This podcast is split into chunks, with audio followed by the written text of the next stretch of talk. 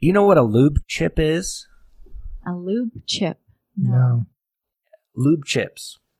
For years, I've had a sign out on an aid station that says "To help prevent the spread of lube chips. And lube chips are when um, somebody comes into the aid station, they dive their meaty little fist into the Vaseline jar or whatever, and then they rub them all, rub that all over their nether bits and their butthole.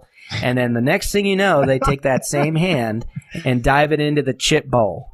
And now they're eating chips, right? Those are lube chips. Welcome to the Gotta Run Racing Podcast with your hosts, Norman and Jody. Discover the inspiring stories of the average and not so average runners. And they're off.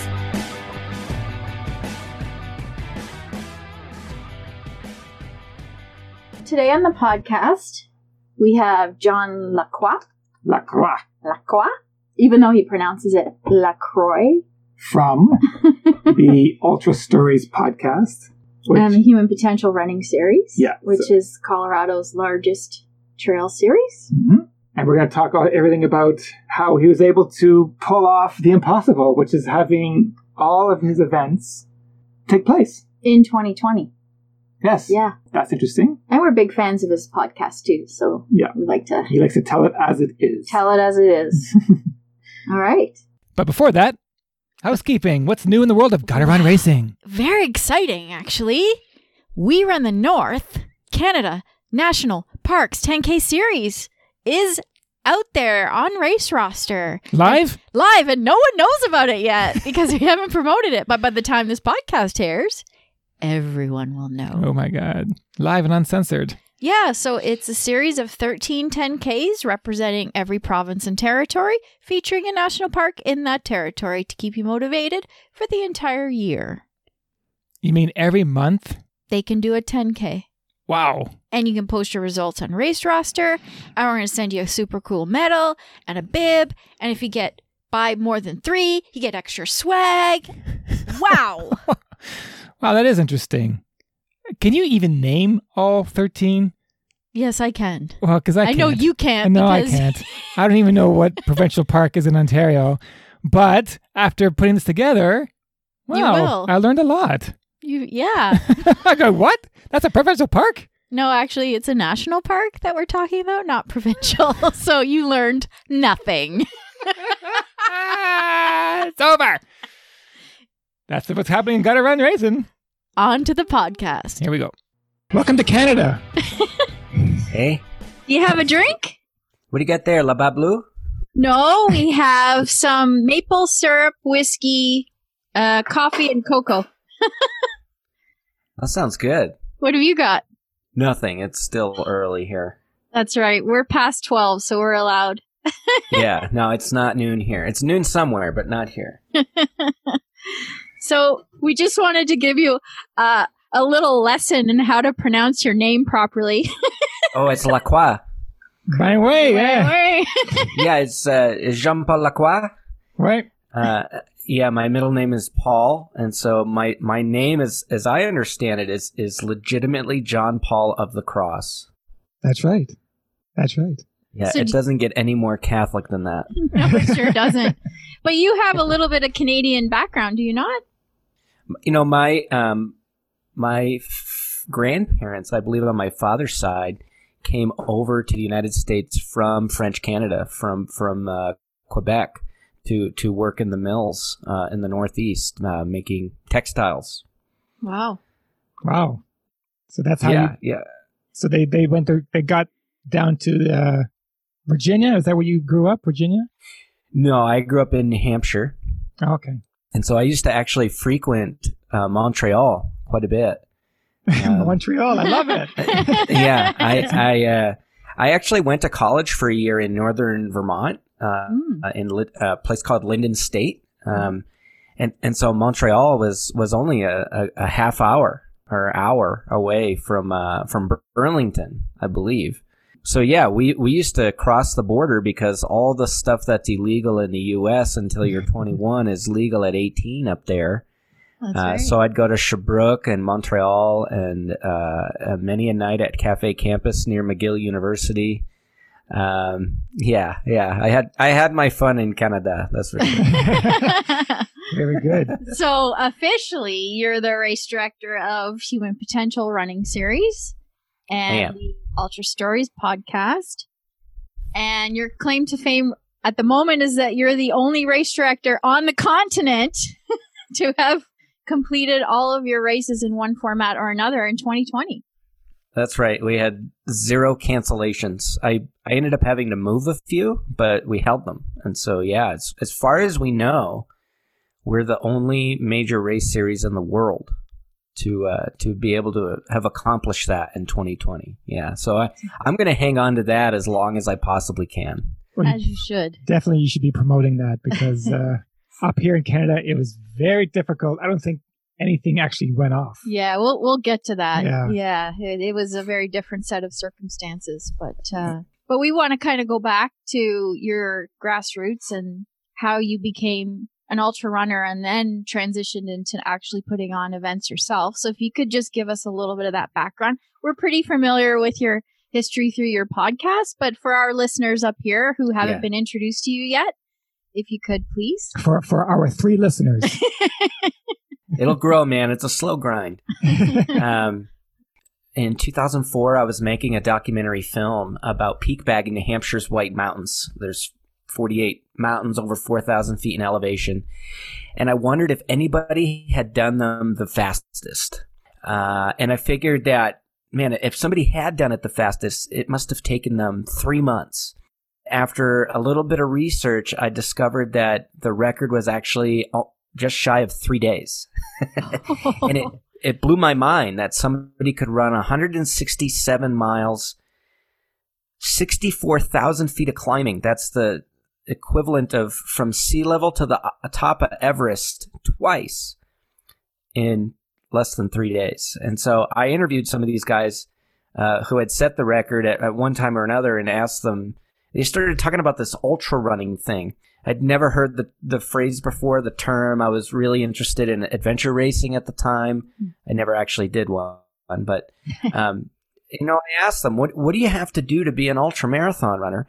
And none of them mentioned running. They all said you you need to be stubborn and able to put up with discomfort. I was like, "Well, I've got that in spades." So uh, I decided uh, through making that documentary film that I was going to become an ultra marathon runner. And I was all of 23 years old. And a lot of time has passed since then. But uh, yeah, that's that's essentially how I got into the sport. Uh, I just started researching, uh, started running, and started with literally learning how to run a mile. I think you and I started at the same time, 2005 about? Was that? Yeah, Yeah. I think I and might- that seems like eons ago. it does because my first ultra was the Can- Canadian Death Race back in 2005. I think That's it was. right. That's yeah. right. Yeah. That's So- a bucket list race, to run, by the way. Is it? Yeah, Yes. Has to be done one day. Absolutely. yeah. how I got to know you basically or learned about you is that Jody said, Hey, you should start listening to some podcasts. I said, so I went around from different podcasts here and there, and then I came across yours. And the first thing that, uh, the first podcast I heard about you is how much people don't give a shit about your ultra sign up ranking. Yes, they And no, that- nobody that is gives what- a flip. that is what intrigues me about, okay, I got to listen to this guy.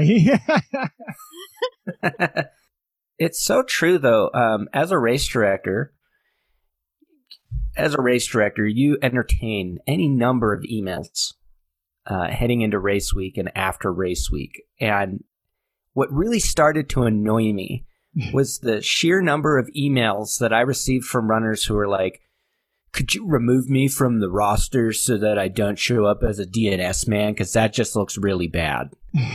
Wow. and in my world it's who the f do you think That's okay. You can curse here. okay. Who the fuck do you think is going through to see who all the DNSs are? And then when they notice your name on there, they're like, oh man, that's a bad look for him. Like, nobody cares Yeah. at all. No.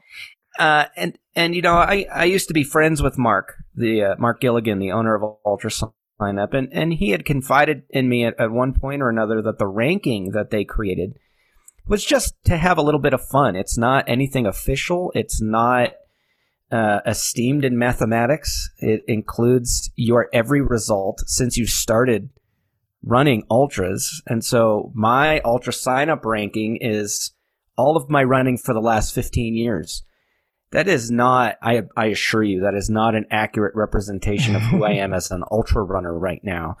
Um, but yeah, like people start like getting, they're so, these type A people that we cater to, Mhm. they're so obsessed with the, with these numbers that their, their ranking matters. And so you've got to get their time just right. You've got to get the place they finished in absolutely just right. You've got to um, make sure that uh, you know people think like your DNF actually has some sway in the algorithm, and it doesn't. They think that the DNS has a sway in the algorithm, and it doesn't. It's only your finishes. But the number of emails that I get from people that want me, the race director, when I've got a thousand other things to do, the very last thing that I personally care about is is your ultra sign up. And so um, we actually finally left ultra sign up this year, I heard that we- podcast. Yes. and and ridiculous, right? I mean, that's Oh, f- for for some for a business to hold you hostage financially. that is something else. Um, but you know, now that we're on run sign up, um, when I post results, we don't have a ranking. Uh, I've turned it off. Actually, on a run sign up, you can turn it off. Hmm. So I've I've turned it off. I don't post DNFs. I don't post DNSs. It's just here's who ran, here's who finished. Thanks for coming. Yeah. And my life is so much nicer that I don't get these incessant emails from people who care about things that literally nobody else cares about. Exactly. And one thing I think I remember because I I don't pay attention to that stuff at all. I'm not a fast runner. I never will be. That's not why I run. But did it not give you a prediction time of what your you were going to place in the next event that you were registered in? Yes. So talk about putting pressure on you that is completely un based on what the the time that they give you for prediction is way faster than what you've ever run before. It's like your Garmin watch when it tells you you should be doing a Hmm. a 5k in 20 minutes when you've typically ran them in Oh. 30 like how are you getting that Well, you're one of the lucky ones. It was always uh, two hours slower than I've ever run for me. oh, and so I'd look at it and be like, the fuck? Like, you telling me I'm going to finish when? I'm going to show, I'll show them, you know? How discouraging if you're a, a new ultra runner or just coming into the sport and there's this website that not only ranks you, but gives you a predicted finish time that could be over the cutoff. Yeah. Um, and that is um, really detrimental to the the runners out there who actually we could get into the psychology of this all day but put put some weight into that and and you know discourage them to not even want to run yeah um, you know I, I know that it was created to provide a service but it's actually providing a disservice Hmm. agree completely Well, we are race directors ourselves. Not as many races as you have, but um, just something else that comes up as far as our race directing events is when some elite guy comes out of nowhere and gives us an email saying, "Hey, I'm a fast runner. I should. Can you give me a free entry? And I'll take all your swag and everything else for free as well." What do you do in that situation as a race director? And Yeah. you guys are getting all the good points you got to get a drink now. I I got one of these the other day, actually, before our last race of the year. I've been training so hard. I really want to run your race. I'm an elite runner. Here's my running resume. And it's for me, it's like, oh shit, I didn't know we were applying for a job here at Tiffany's. You know, I I thought we were just running. I don't even open them. I I do not even open the resume. I don't care. Uh, I specifically have on our website um, a section where you can learn about getting discounted entries and how we do that. And on there it says specifically that we don't cater to the elite. I really believe that the the single mom of three uh, has to sacrifice more and train just as hard to be able to maybe barely finish the damn race Yeah. that those are the people who deserve the comp entry, Right. not just some guy because you're genetically gifted and, and really talented and choosing to live in a van down by the river so that you can train shirtless for, you know who I'm talking about. You know, like, Does does this why am daughter I have gonna- long hair too? yeah, like, why am I going to, why, why am I going to cater to them? Like, why? And, and so, you know, normally my response is something like, uh, if you actually, if you come out and volunteer, you will earn race credits to put towards an entry. And we pay, I pay like $10 an hour in race credits for every hour worked. And if you're overnight or like between 10 p.m. and 6 a.m., it's $20 an hour. If you do course marking, it's $20 an hour. So it's one of those like you could come out Friday and course mark with us, uh, and then you'll run for free the next day. Really? Uh, and nine and a half times out of actually no, it's ten out of ten. Literally zero of those elite runners actually volunteer. They just give me the, oh, never mind, man. You know, you know, it's like I don't even have a podium. Like there's no podium here. So you know, after you've won, the first thing they'll be looking for is that box to stand on, so everybody can, you know, idolize this epic performance that I'll never do. and it's just no, we don't have that. We we don't we don't do that. And and I get those people like they'll they'll eventually sign up, they show up, and then after the race they're sitting around waiting for the awards ceremony. When's the awards ceremony? Oh, you just had it. I just you crossed, I gave you a hug, here's an award. What else do you want? Yeah, yeah, exactly. We try to uh, cater to the back of the pack in a Yeah. way because Yeah. that's the majority of your race. The elites are what one percent. Less than 1% of the Yeah. field. That's right. And they're- And they don't They're pay the leaving. bills. They're leaving as soon as they get their award. They're not hanging around. They're not chatting with other runners, right? so we're trying to cater to that Yeah. under 50 percentile that's finishing a later mom of three Yeah. kids who may get on the podium and be absolutely thrilled about it. for, to get a water bottle. yeah, yeah, exactly. We're not giving out money here. Yeah. But um, well, I, I, I think that's part of it, though, is that some RDs in the sport here stateside decided that prize money was a good idea. Mm. And that was going to be the way that we grow the sport. And I mean, totally. They're like, this is the way we're going to grow ultra running. We're going to offer this prize money. And it's just, dude, nobody cares about that. There's less than 1% of the field that even has a chance of winning that. And so I really believe that embracing the roots of ultra running, which is a focus on community and treating everybody the same uh, and celebrating everybody as equal, uh, that's what's important, not injecting this waste of prize money. Like imagine if you took 10 grand and instead of giving it to the per- the top 3, you uh, got some better swag for your runners yeah, or you put more food out at the aid station and you took care of everybody instead of 3 people. exactly. Yeah, that's a good point.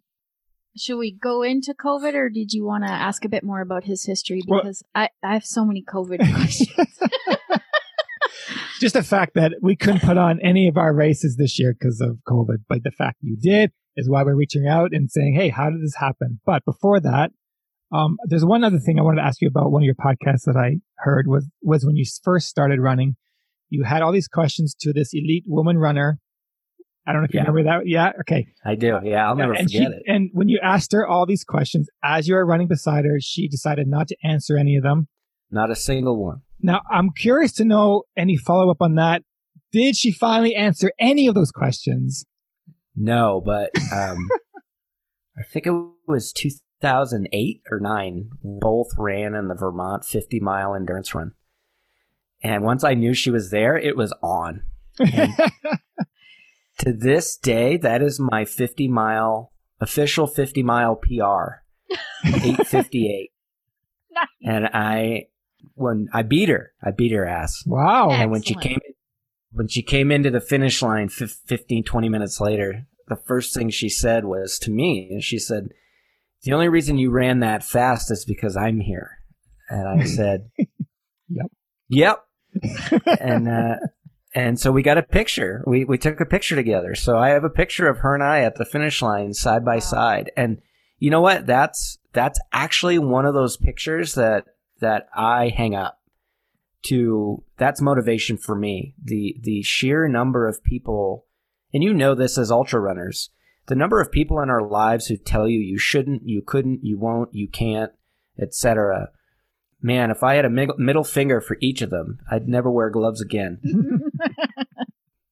what a cool moment. But, uh, you know, we actually had a conversation after that race about a lot of things, but that's, we didn't discuss that. And, and because she just denies, you know, Oh, it's, okay. it's a denial thing. And it's just like, no, come on. That could be me. what kind of a race draws you in? What is it about the event that number one has to be there for you in terms of, yeah, I'm going to train for this. I'm going to take time out of my busy schedule because I want to experience that event. A shitty website. Really? I wish I was joking. um, but I actually I look for races based on their website, and if I go to your website and I'm like, oh wow, this is some grit, I'm there.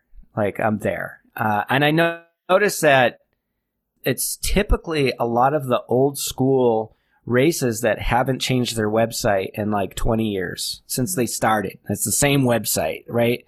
They're using DOS to program the damn thing. uh, I also I, I look at the elevation profile. Uh, I'm I'm a I came from a hiking background, and I prefer to be in a race with a lot of hiking because it's the great equalizer for me. Right. It's something that actually gives me a chance uh, to be a mid packer. If, if I'm running a flat race, forget it. I'm back of the pack. I'm not. I'm not fast. So yeah, I, I'm I'm somebody. I, I look for the gritty. I look for the difficult, and and I really, you know, you can have a, a shitty website and still portray that you've got this. You know what you're doing, and so I I am looking for races for me personally to run where the runner is first and it's every runner and and you can tell that they care. Uh, and there's so many races like that around the country um, and even Canada uh, that fit that bill. And it's it's just a matter of finding them. I I don't race in Colorado anymore I can't stand ultra running here yeah. uh, and and that's why I love being a race director here is because the only races I want to run are mine know? I love it. Listen to what he's saying because Norm Norm spends a lot of time in in our social media and trying to make the website better and all that. Yeah. And and I get it He- because he's right. I right well, I have not signed up for races because of frustration of navigating a website.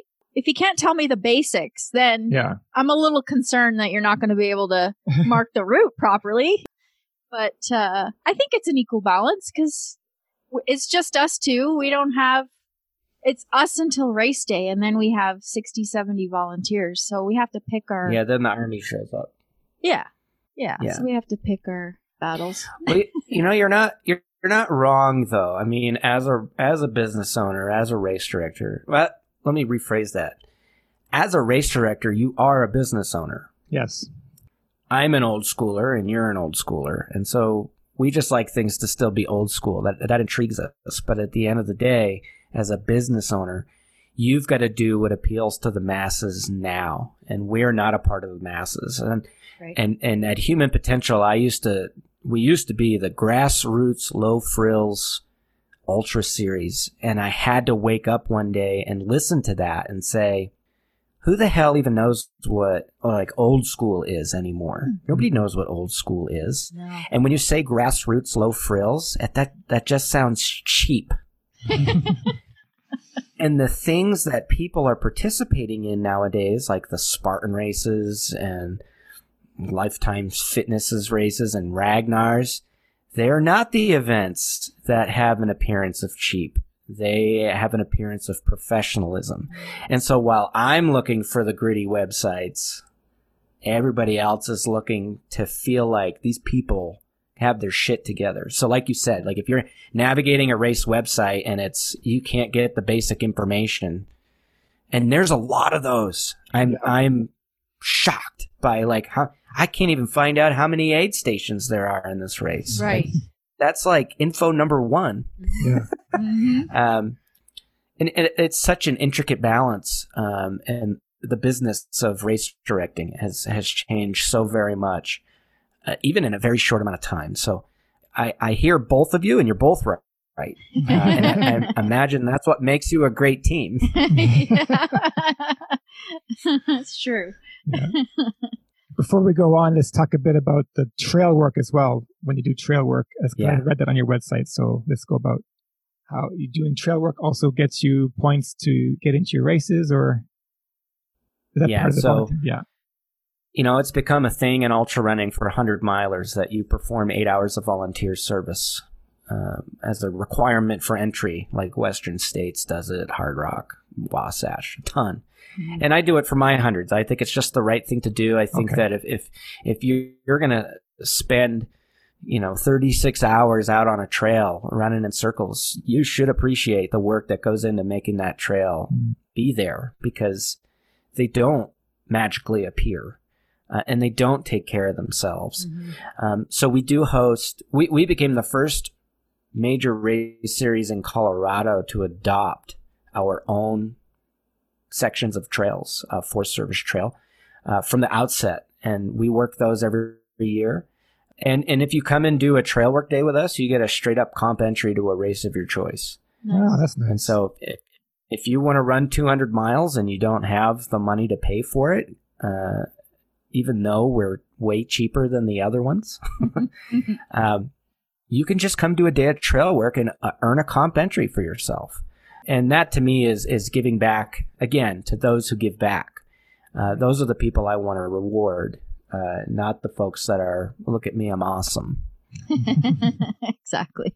okay, so let's get into Let's get into 2020. yeah, let's get into your adapting to COVID. Right. So, Let's do it. like you said, you've managed to put on every race in your series this year. How many races do you have? Sorry, Uh, we have 11 events. Eleven events. 10 in Colorado and one in Arkansas. Yes. Correct. And you just finished your last race last weekend, right? So, That's right. Yeah, on the 12th of December. what what percentage of finishers did you have this year versus last? Uh, that's an interesting question. yeah, A lot of people showed up underprepared this year, Hmm. but our finishing numbers are no different than they've always been. Yeah. And what's interesting to me is so I have this is I'm going to tell you some of my sickness here, but I have a spreadsheet that has every single trail race, a marathon or longer, in the state of Colorado, and their finishing numbers for the last since as far back as 2004. Wow. So six, 16 years of finishing data for every single race in the state. Wow. And I witnessed that as those who did come back this year, they had 50 to 60% of their normal finishing rate, or yeah, 50 to 60% of their normal finishing rate. I'm not saying that half the field finished. I'm saying half of what they normally have finished right. it's not i can't go and do the research and find out how many registrants my competitors have Hmm. but i can see the trends based on how many finishers that they've had Mhm. the people are, are coming out and running with us and our finishing rates have stayed the same uh, and theirs are down 50 to 60 percent then i can extrapolate that well my competitors are probably you know they're at 60 percent of their normal capacity or they're 60 percent of their normal registrations so Right. Hmm. Other than the obvious, was the greatest challenge getting the permits? What would you, what was the greatest challenge? In, no. So your restrictions on terms of gatherings were not as strict as ours, I would assume, because that was what our challenge was. I actually didn't run into an issue with gathering size until my last race. Every um, my August race was the largest event I've ever directed. and what race was Uh, that? Uh, Sheep Mountain endurance runs. I moved my June South Park Trail Marathon in half to the same weekend, and so between those two events combined, we had the most people we've ever had at an event. Wow. Um, And then in September, we followed it up with the Sangre de Cristo Ultras, and that was just one event without another one attached onto it. Mm. And it ended up being the largest single event that we've ever had as well. We had close to 300. Right. Three to four weeks out from the last race of the year, I heard from the land manager that because we're in, in tighter restrictions here, um, our permit was being cut from 200 to 75 Mm. and we already had 154 registered. And so that was really the first time that I had to pivot on group size. But prior to that, not at all, not anywhere. You know, I think that race directors out there, I, I assume most of them are, are thinking that getting the permit is hard Mm.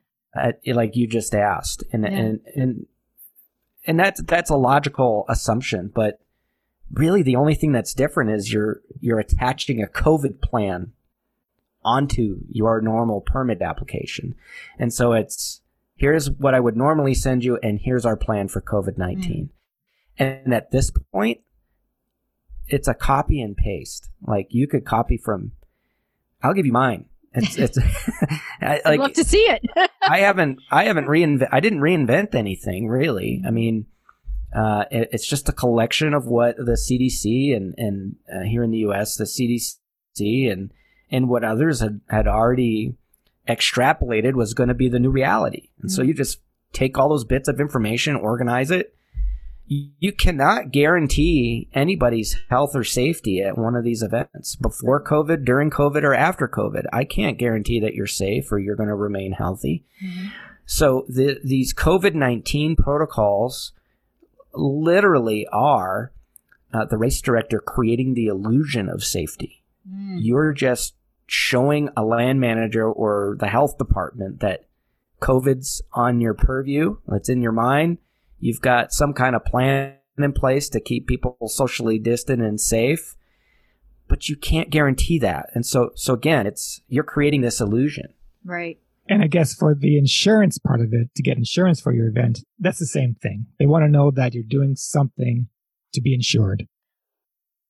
Just want to know To you're doing safe. your due, due diligence. Yeah. It's not it's not the insurance company saying, okay, you have to do something specific in order to get the insurance. Yeah. insurance. So that included Yeah. staggered starts, and I would yeah. So we did Yeah. we did virtual uh, virtual pre-race meetings, nice. which are staying forever. I love that. Yeah. Um, I'm not tired at pre-race meeting and punchy. Like I'm rested and ready to go before the race week gets crazy. We're just given that meeting. Um, we also did um, temperature checks at check-in, and I just did 100 degrees. You got to be below 100 degrees Mm. and Fahrenheit. Uh, and some people are like, uh, it's got to be 100.4. Like, what's the point four matter? If you have a fever, that doesn't mean you have COVID, and if you don't have a fever, it doesn't it, it doesn't mean that you don't have COVID. exactly. And so here we are implementing these temperature checks like this is again, we're creating the illusion that we're it doesn't it's like the UltraSignup ranking. This it doesn't make any sense, but this is what you have to do to do your due diligence so that if anything were to happen and you found yourself in court, you could display to the court, look, I followed all the guidelines that the CDC says that we should follow right. uh, to keep people distant and safe. You know, the, what's really the hardest part is getting people to follow through, yes. uh, especially here stateside when we are so polarized. Uh, I call it bipolarized. Um, we just argue about everything. And wearing a mask or not wearing a mask is COVID a hoax or is it not a hoax? Is am I getting a stimulus check or am I not getting a stimulus check? And it's just on and on and on. And at the end of the day, like people just love to play games with the semantics of things. You tell them to wear a mask and they put it on their wrist, on their wrist. And they're like, see, I'm wearing it. And it's like, not actually what I was talking about, douchebag. Like, come on. Yeah, that's the hardest thing is getting people to follow through and just getting through their skulls that, look, I don't care what your political beliefs are or your your conspiracy theories. I don't care about any of that. These are the conditions of our permit. And Right. so this is what you're going to do to be able to run. And if you don't do this, you're done running here literally forever Yeah. because you're jeopardizing our permit. And it's worked out well. So Did you make any big changes to your aid stations? Because that was one thing that kind Yes. of going through, I was a little concerned about. you know what a lube chip is? a lube chip. No. lube chips. For years, I've had a sign out on an aid station that says "To help prevent the spread of lube chips. And lube chips are when um, somebody comes into the aid station, they dive their meaty little fist into the Vaseline jar or whatever, and then they rub them all, rub that all over their nether bits and their butthole. And then the next thing you know, they take that same hand and dive it into the chip bowl. And now they're eating chips, right? Those are lube chips. And I know you really got to pay attention to like I don't think people realize how common a thing that is. That's trail Like- running. Oh. so, so we chair aid stations to kind of be like these short order stations. Mm-hmm. So as a as a runner comes into the station, they can't touch anything. And so they can't touch a water cooler. I got volunteers pouring water by a pitcher Okay. uh, into their bladder or bottle or whatever, and the volunteers can't touch their bottle. It's no touch. You hold it out like, um, but if you want some food, you just tell the volunteer what you want, and they'll give it to you with a pair of tongs. We use tongs to pick up the chippies, and we put it out in your little hand, and your lube chips didn't touch a thing. And you know the the common thing that I'm hearing from runners about that uh, that fix is this is long overdue for a long for a very long time ultra running aid stations have been the least hygienic place i've ever been Yeah. and i you know you hear stories of people getting sick at races and they have no idea why Hey guys, if you like what you're hearing so far, give us a like and follow our social media Facebook, Instagram, YouTube. You can find all that at gottarunracing.com. And follow the Ultra Norm and Shark Runner 17 on Instagram for exciting behind the scenes stuff. Like, guess what? They're married to each other. Wild, right? Now, back to the show. uh, i know why you know you're the Yeah. shit's disgusting like Yes. you got something at the race and so finally we have some hygiene uh, and some some food safety that's uh, long overdue uh, at ultra events and so it's worked out really well and and i don't know if that'll stay or not i hope it does but it's working out pretty well to uh, prevent the spread of lube chips Uh, of course, having been to those races too, where it's a communal bowl and I refuse to put my hand in Mhm. it, we started giving single portions in a muffin cup. So at least the muffin cup is made of paper, it can be recycled. That's worked out well.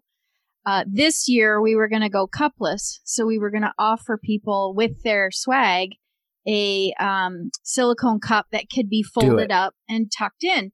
Well, now thinking that I can't have people touching the water cooler to fill that cup.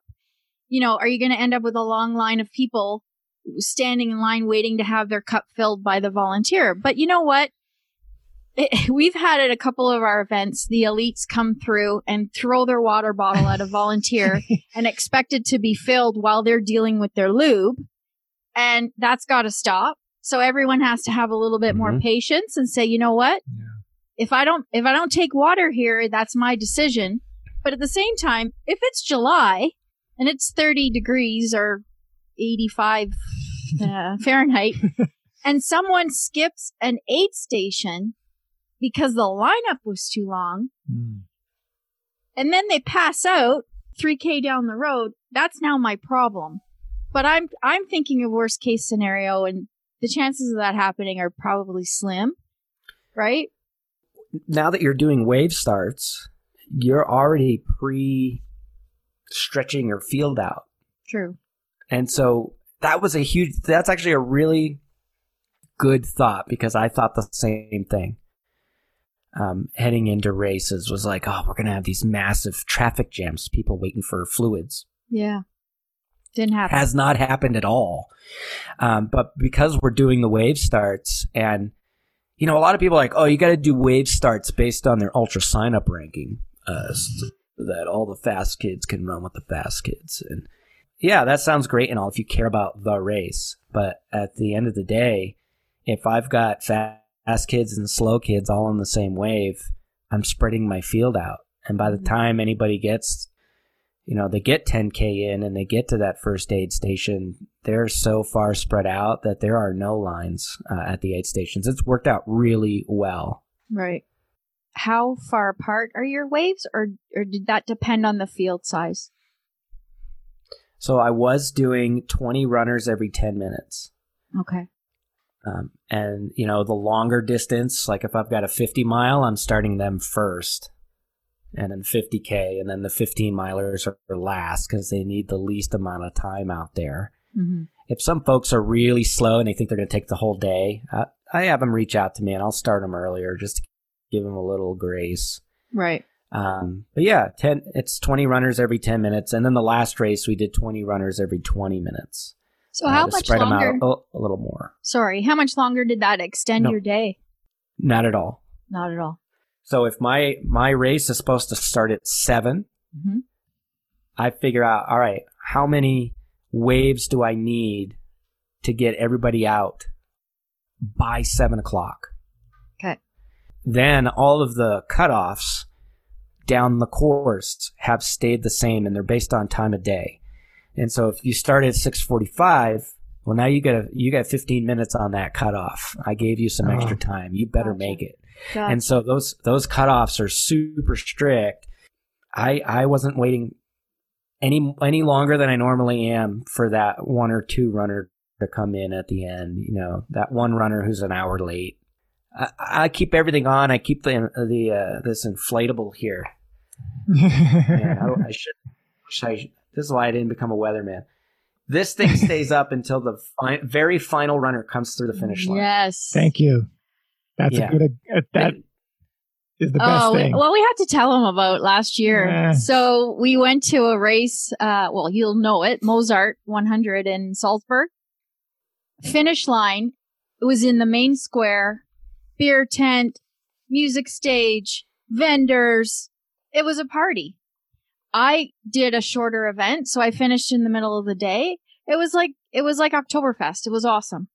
Norm Mhm. was doing the hundred, yeah, and he's I'm two or three hours before the the last runner, so I have plenty of time to finish this race. But basically, they were tearing everything down while I was coming through, and I'm thinking, well, wait a minute. Hate that. There's three. There's three hours to go. There Yeah, was so- no food. There was no food. There was nowhere to sit. They'd taken all the, the the tables and chairs away. Literally, all I could hand them was a beer. We had to go to the McDonald's that was open till 3 a.m. Like that's the last That's thing you right. want when you're not in Salzburg. It's not real meat there. it was just, I didn't say that, but it's all right. and you know what? If the truth be told, this is why we got into race directing because all those little things that we noticed when going to races that make such a huge difference Yeah. that people just don't take the time to fix. It's, it's the little things that count. It makes such a big difference to the experience. Well, you, what you're learning is you're learning who the race directors are that really don't give a shit. I mean, if if you became a race director and you cannot keep your finish line up and the grill on for the last runner, why did you become a race director? Obviously, it was just to make money and go home. Mm-hmm. Um, but if, if you're really a race director for the right reasons and you're invested in the community and the people who are there and you appreciate every single runner who contributed to the finances of that event to make it happen, you're going to leave it all up and ready and waiting for that last runner. And Yeah. then you pack it up and go home. You know, it's, you know, I don't know. Like, is this just a worth work ethic that my parents taught me? Like, you don't, you're not done till the job is done. It seems pretty common sense to me, but there's not a lot of common sense out in the world these No. days. So, No, there isn't. um, yeah, I started noticing that too, and and that's why I make it a point to keep it all set up and ready to go for that last runner, even if they're an hour late. So important. when you moved into Arkansas, how was your Mhm. how was the welcoming party there when you moved into a different state? there wasn't one. Um, I even went to Arkansas to to run in one of their ultras to see how they do it. Uh, and after running in that event, I told Emily, my significant other, who's who's my assistant RD, you know, man, we're bringing a whole different kind of ultra running to Arkansas because what we do is not what they do. Like I couldn't believe the sheer amount of waste. Hmm. They they still they're still doing styrofoam cups Wow. and wow. thousands of them per aid station. I got a race shirt that was baby shit brown with all of last year's finishers on the back. Like, why do I want last year's finishers on my shirt? I want this year's starters on my shirt. I don't want, you know, yeah, I couldn't believe it. And so, you know, we came in and, and we have, we're a little bit more sustainable.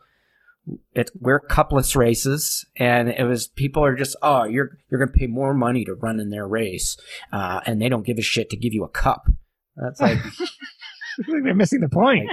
the f- really like yeah so the the folks in arkansas uh, the ultra arkansas ultra running association aura which is, which is funny when you think about it aura. Their aura was to uh, basically tell everybody not to run our race because we're for profit and we're not from there and we charge too much money and we don't give back to any of the trails and we don't donate anything. And it's just like what are you actually talking about? Because we did adopt trail in arkansas and i've got to go twice a year to arkansas to work that trail. And we donated a couple hundred dollars to the organization that takes care of those trails. And yeah so just there was no welcoming committee. There was a lot of just and then I found out that I, I think it's really because we're the only ultra in the state of Arkansas that happened this year. This is kind of becoming a new trend in ultra running, though, and the trend is uh, instead of race directors working harder to prove to their community why their races are the best and why people should run with them, the behavior is to shame everybody else and embarrass your competition and dig up some dirt and cancel culture and just all these nasty things that are not the roots of ultramarathon running. Not even close. It's disgusting. Uh, and, and I've learned that the hard way, hard way. You know, I got into race directing to compete with Leadville. I, I hate that corporations were coming into our sport. I hate that Lifetime Fitness bought the Leadville 100. I hate what they've turned it into. And for me, it was, all right, well, I'm going to go put on another series right next door to them and I'm going to do it the way that I think they should be doing it. And at the beginning it was, yeah, I compared a lot of us versus them, but I realized nobody gives a shit what you think. No. It doesn't matter if you're a race director or just Norm walking down the street. Norm, I hate to break it to you. Um, you have an opinion to share and you think everybody needs to hear it, and not one single person gives a shit about it uh, except the listeners of your show, of course. Um, but you can change the channel, and so that's that's kind of what my reaction was to the non-welcoming committee in Arkansas was, hey, instead of telling people not to run our shit, how about you do your shit better and show everybody why they sh- should run with you instead? Right. Because I sold out my race the first year in Arkansas, which should tell you that what I bring is needed. That's right. I, I loved what you said. I listened this morning to the um, episode with Eric about community. Mm-hmm. And I loved what you said about how you invited the director from Mad Moose, Mad Moose, Yeah. to come and volunteer. And you guys had a great day on the trail. And at your races, you actually introduced or gave shout outs to the other races in your area, which Norm, Norm's been doing that since we started. We have two major competitors to us. They've come and run our races. We've run their races. and volunteered to each other. as And well. we make a point of saying, Hey, Eric's here from Five Peaks. You know, his next race is next month in Yeah. Brampton and, you know, give him a, give him a shout out today when you see him on the trail because we're not in competition with them. We're all offering something different and Mhm. the runner will decide what format fits them best That's right. and there's there's enough of us around to share share the wealth Yeah. Right? I totally agree with you in that we have to lift each other up and be the support because if we start bad mouthing each other, that Mhm. doesn't say stay silent. Our community's not that big.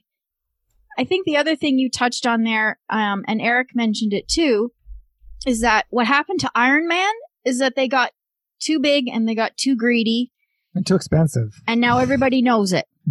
and only that core guy is going to keep seeking out Iron Man because And they want to be the Iron Man.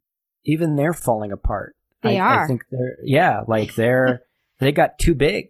There is a too big, and same thing with Spartan races. You know, you think about OCR was a, a big thing three three to five years ago. OCR was all the rage. Yeah. the whole reason Spartan running got into trail running and directing trail races is because they're bleeding money and the OCR scene. They're not that fat is come and gone. Nobody is racing OCR like they used to, and so now they have to make up that revenue in another way, and, and trail running is where they're doing it. Right. And so I'll tell you, as fellow race directors, I mean, get ready. Spartan's here for now, and they're here for the next five to seven years. And then they'll go away too because Right. they're just way too big for this niche sport. right. Yeah, exactly. How do you think you so a, a race like UTMB, for instance, where there's 2,000 runners, there's 10,000 volunteers and spectators? How do you think they're going to handle COVID coming? They're not.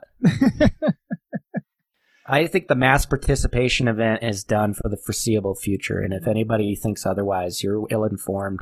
Even though there's a vaccine and we're starting to get people vaccinated, it's going to be a long process to get everybody vaccinated. We're wearing masks for at least another year. Let's let's embrace that reality. Yeah. We will be wearing masks through 2021. And so the idea of having 2,000 runners together, 10,000 volunteers, and all those spectators. That is not. Look, the Boston Marathon is already postponed to the fall of 2021. Hopefully, there's a lot of other mass participation events that have already canceled 2021. You know, this is kind of where I realize, well, I, I've done it right because I only have a cap of 200 at my races. That's all the runners that I want. That's all the runners that I need. And people all the time are, well, your goal is to get as many people as you can on the trail. Say, like, actually, it's not. Um, there is a, a limit, an upper limit to what is responsible, not only to each individual participant, but to the resource. And I don't even come close to it. So at 200 runners per event, 300 runners per event, I'm good. Um, I can get 300 runners out on a wave start. If I had 2,000 runners, there's no effing way that I'd be able to host a race, and I wouldn't even be thinking about 2021 with that many runners. There's Right. no way. I don't. Let's be fair. Europe, their lockdown is a lot more strict than uh, those of us here in the western, this side of the western world. Yeah. Um, I, I just don't see the reality of that taking place this year. But go get them.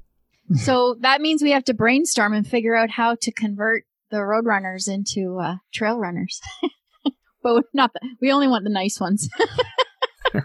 not the ones that are, you know, attached to their Garmin and Strava and all that jazz. we are at the beginning of another running boom. I mean, uh, fitness became the focus uh, during this pandemic, and a lot more people started running. And they were last year was the first year of the boom before the COVID came. So uh, I think it's grown even bigger. And so yeah, there's a lot of runners out there who are going to be looking for that goal race. Uh, and there are a lot of road runners that I do hope actually come over to the trails, but we as race directors and veterans of the sport have an obligation to teach them what is proper in our sport. It, it's not intuitive. You can't read about it or find it anywhere. It's community. And so everybody's got to, at some point, you just got to open your arms and say, come on over, everybody. Let us teach you the way of the trail. And, yes. and let that be it. And, and that's okay to, it's okay to do that. And it should be encouraged. That's back to your point too about the virtual um, race meeting. I think Mhm. that's a great way to do it because you think you're standing in front of two, three hundred people on race morning, and they're all nervous and ready to go. They're not listening to what Norm's Oh, they, they saying don't in the care what you microphone. So if we how far in advance do you give them that video to watch? So usually it's Monday of race week, Perfect. uh, and then it's on my Facebook Live, and then I download the video and upload it to YouTube, and then I send an email out to the field that says if you missed the meeting, here it is. It's on YouTube. Perfect. And so they don't even have to watch. They can just listen to it while they're driving the car or out on a run or you know that's the beauty of it is that people are free to be where they're comfortable to hear the important information yes. and it's not just uh, oh can we go can right. you just say go That's true. Exactly. Yeah. That's true. I love that idea. Yeah. We're definitely going to do that. Your your podcast has changed format. Now you have a partner or a co-host, Eric. You want to want to uh, introduce him to the world? yeah so um, eric chrisman is the owner and or founder owner chief everything behind elevation culture uh, and if, if you've run an ultra at least stateside and over the last five years i'm certain that you have had one of his handcrafted medals in your hand uh, after crossing a finish line eric uh, used to live in san diego i interviewed him for my podcast uh, a year ago. Uh, I was out in San Diego. I interviewed him. Uh, we had such a great conversation, great chemistry. He showed me the shop, how they make the awards. I brought him and uh, you know his staff a bottle of whiskey for for making all of our awards over the years, just to kind of thank them over the holidays. And and then Eric moved to Boulder, Colorado, and so uh, him moving here, it's uh, it, it's it was one of those like, you know, we we both recognize that we have a lot to give each other. Uh, Eric has a lot of knowledge, uh, entrepreneurial knowledge that I could benefit from, and I, I have a lot that Eric can benefit from, and, and we've just really become each other's best cheerleader at this season in our life, and having him on to, to co-host the program is it's been great because you know he's he's the vendor. You know so i'm a runner and a race director and he's the vendor who deals with the race director. And so we have these two we have these and he's an ultra runner too. So we have these very unique perspectives that we bring to the table for, for discussion that i think everybody needs to hear especially you know I, i've heard that guy vent so many times about just how shitty some race directors are. Hmm. Like email him to with not even a hey how are you doing? Yeah. how are you holding up during these times you know are you Right. are you doing okay are you feeling all right you know what can well, how can we support you none of that just straight up hey man where's my medals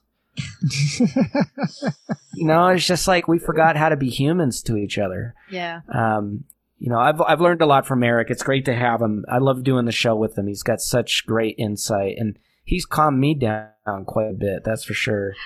I was Um, going to mention I feel that. more- That's what I notice. I go, oh, eh, John, he's very calm these days. Very calm. yeah, it's a great He- he's just got me think.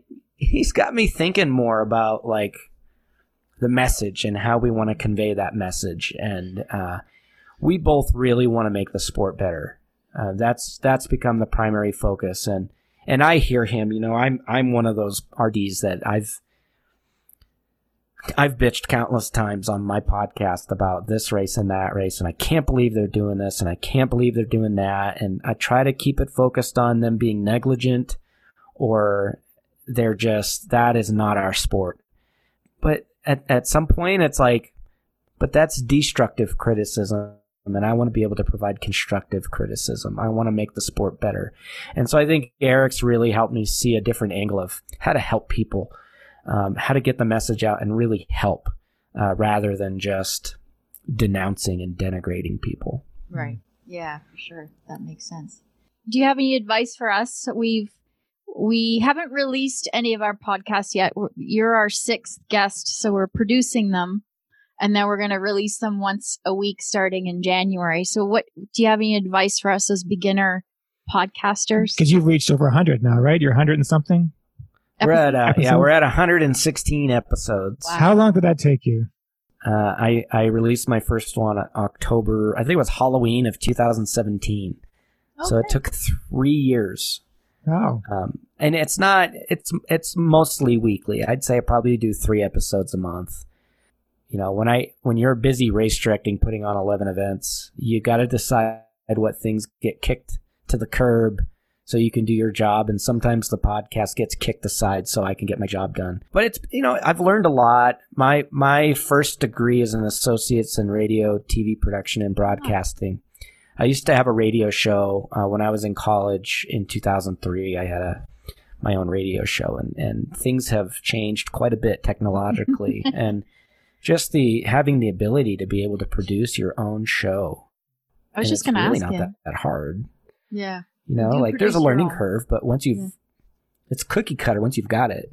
sure. Um, you know, I think you guys are you're off to a great start. If you're recording two months worth of episodes before you release anything, that's the spot to be in because there's going to be t- points in time where you don't have a guest and you don't know what to talk about or you don't have time. And so being ahead of the game allows you to go back into your lexicon there and oh. oh this this episode looks good for this week. I've already got that recorded. So that's always my biggest piece of advice for for podcasters out of the gate is to record a lot of episodes before you go live. I didn't. I just here's an episode, let's go. And then a week later I was like, well shit, I need another episode. I, yeah, don't play catch up. Be ahead.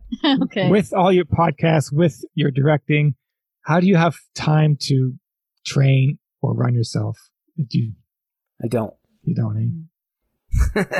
yeah, I- uh, you know, I talk a lot about training in my podcast. I haven't trained in two years. Mm. um, going off of memory of, of Once Upon a Time. Um, and I'm desperately trying to get back into it. Uh, you know, just you put on 11 events and you have podcasts and live shows and I'm a one man band pretty much. Uh, I've got a little bit of help with, with some things at HPRS. Most of that help, as you guys mentioned, is on race weekend. Mhm. Uh, so the in between, it's it's. I mean, I'm doing everything, and uh, it's a lot. Honestly, one of the very last things I want to talk about anymore is running. um, I've turned my my passion into my job, and I love it. I love what I do. I really do. Um, I just don't have that passion. I don't have the motivation, and I don't have the time Yeah. to, to train like I used to. So this year I, I decided I was going to do every damn trail in my county, my, my county's open space. There's like 247 miles of trail. I could do that, right? well, now you, I've gone to every picnic table. I've gone to every porta potty or pot, like pit toilet. And there's so many out and backs. I've, I've got that 247 is definitely over a thousand miles at this Mm. point Yeah. uh, and I still have some trails to go. So uh, I decided that next year I'm going to try, starting the first of the year, I'm going to try to do every street in my zip code. I have a really large town. I'm just not. I, I can't do the whole town, so I was just. I'll just do the zip code. Uh, we'll start there. See how long it takes me. Um, so you know, I'm I'm trying to find new ways to uh, to to motivate me, Yeah. uh, to to get me out the door, to get me moving again, in the hopes I went to the Western States 100 website last week and just the emotion that drummed up inside of me by just going to their website. Uh, I need to keep going there because it made me want to run again so I can get back to Western States. Um, Speaking You know, of yeah. United States, Oh, well, you have to hear Norm's little pity story. speaking of Western States, I finally got accepted after six years of trying, and then COVID hit, so I'm going on seven years of not getting there. But you ran it twice already, is that right? y- yeah. So Please what advice? What Yeah. advice would you give me who hasn't run it yet? I got in. What advice would you give me for Western States? How to attack this thing? Western States is probably one of the most fun ultra puzzles I've ever had to put together. and it's, it is, it's an expensive race, but they take really good care of you. It is worth every penny. They are very good people. Uh, I love Craig Thornley. When I ran it in 17, I got to run with him. He actually was running in the race. I got to share miles with him and John Fegyveresi, who's a Barkley finisher. oh, wow. So that was our little trio for the afternoon in the heat, Cool. and it was just everybody looks at Western states and they and they see this net downhill, And so naturally, you would think that most of your training should be downhill training. And I want to tell you that the uphills at Western States are some of the biggest ass kicker uphills I've ever had to endure. And when you're spending so much time running downhill to be over to switch gears to this bitch of an uphill climb, like you got to do that in your training. I, as I would tell anybody, you need to replicate the cl- the course as closely as you can. I know you guys are in Alberta, right? No, Ontario, even worse. Oh, you're Ontario. I I don't imagine you got a lot of uh, mountains there. None whatsoever. we, we have a bunny. yeah, you got to pull a tire, man. Like you got to find a way to do the resistance training because that's the crux of Western states. It's and and it's going to be the heat. But when I was there in 17, it was 135 degrees in the canyons, ridiculously hot. Um, and so yeah, it's it's heat training and, and trying as closely as you can to replicate what you're going to be going through with those ups and downs. Absolutely. Yeah. well, sure. I'm trying. I'm not getting any younger. and the other part of the story that he hasn't told you is he also got into Boston for the first time this year, for he was Oh, I'm sorry. And and he also got into UTMB. So this was the trifecta of every race. Jesus, dude, you win the lottery? You like legit won the lotteries. I, t- I tried to time it all for one year. and then My COVID word. hits. That's horrible. Well, by the time you get to run all three, it'll be 2030, right? I mean, just Oh, great. exactly. Jeez. So before we go, um, and we end with a little rapid fire, uh, just ask you 10 fun questions. But before we do that, where can people find you on the web and what have you got coming up next? Uh, they can find the Human Potential Running series on our website, www.humanpotentialrunning.com.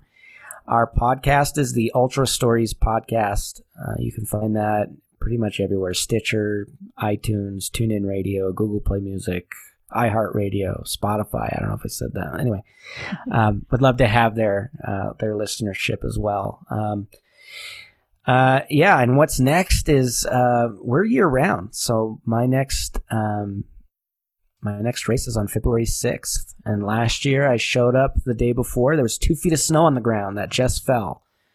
Uh, so I showed up with my tr- trailer and a shovel, and the land manager was like, "You're not serious." I'm like, "I'm dead serious." And we dug out an aid station and and had over 200 runners in two feet of snow. It was amazing. So. Wow. Yeah, we're just. Uh, I'm going on vacation here next week. Uh, well earned vacation, and then uh, we get back right to it here after the new year. After uh, for all your events, which one would you recommend for us? Yeah, we want to come and volunteer and race and race. So, So- which one would give us the best? experience Yeah. of Wow, that is a hard question. Probably Sangre de Cristo Ultras in September has become our best weekend of the year. That's Um, probably good because we have to train six months through the winter. So, Yeah. Yeah. September's a good time for us to run or race. although that's that's where we have our events. yeah. So when we're retired.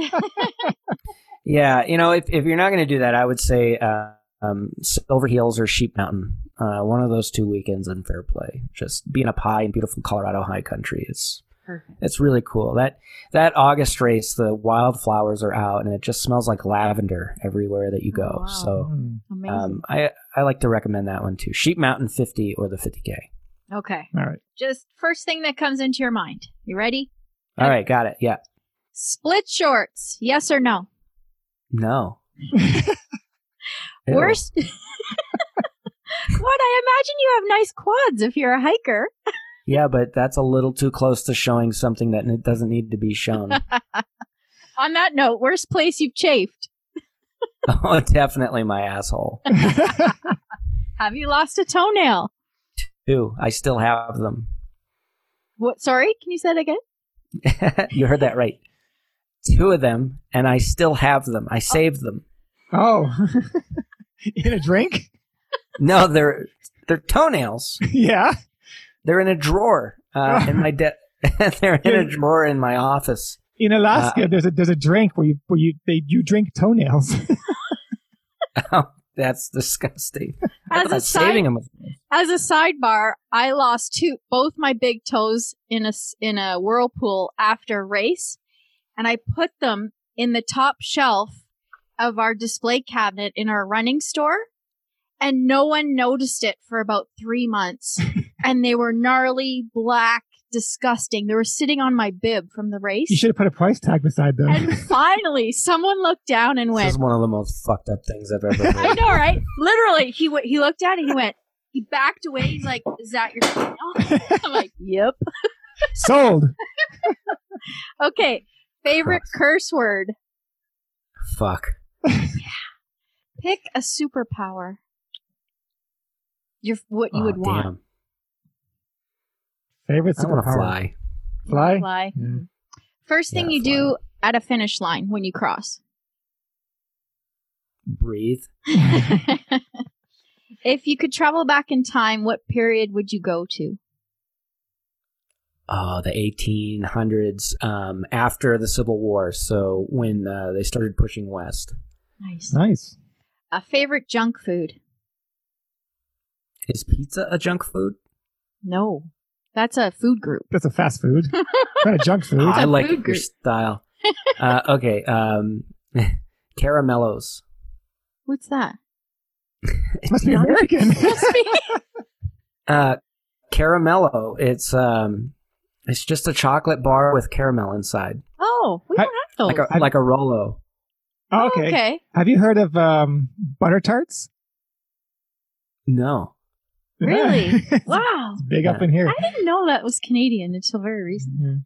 End by saying sorry, A, in a Canadian accent, which I just Sorry, gave. eh? Sorry, eh? Say sorry? Sorry. eh? Sorry? I, I, again, I'm from New Hampshire, and uh, my my family's French Canadian. My my mère actually spoke French fluently. Uh, Oh. I have no idea as a kid what her and my dad were talking about. I know she was bitching about me, but I have no idea what she said. Um, but we used to say, "I come from the west side of Manchester. I throw my wife down the stairs the kiss. Uh, the next time you go through my yard, you go round."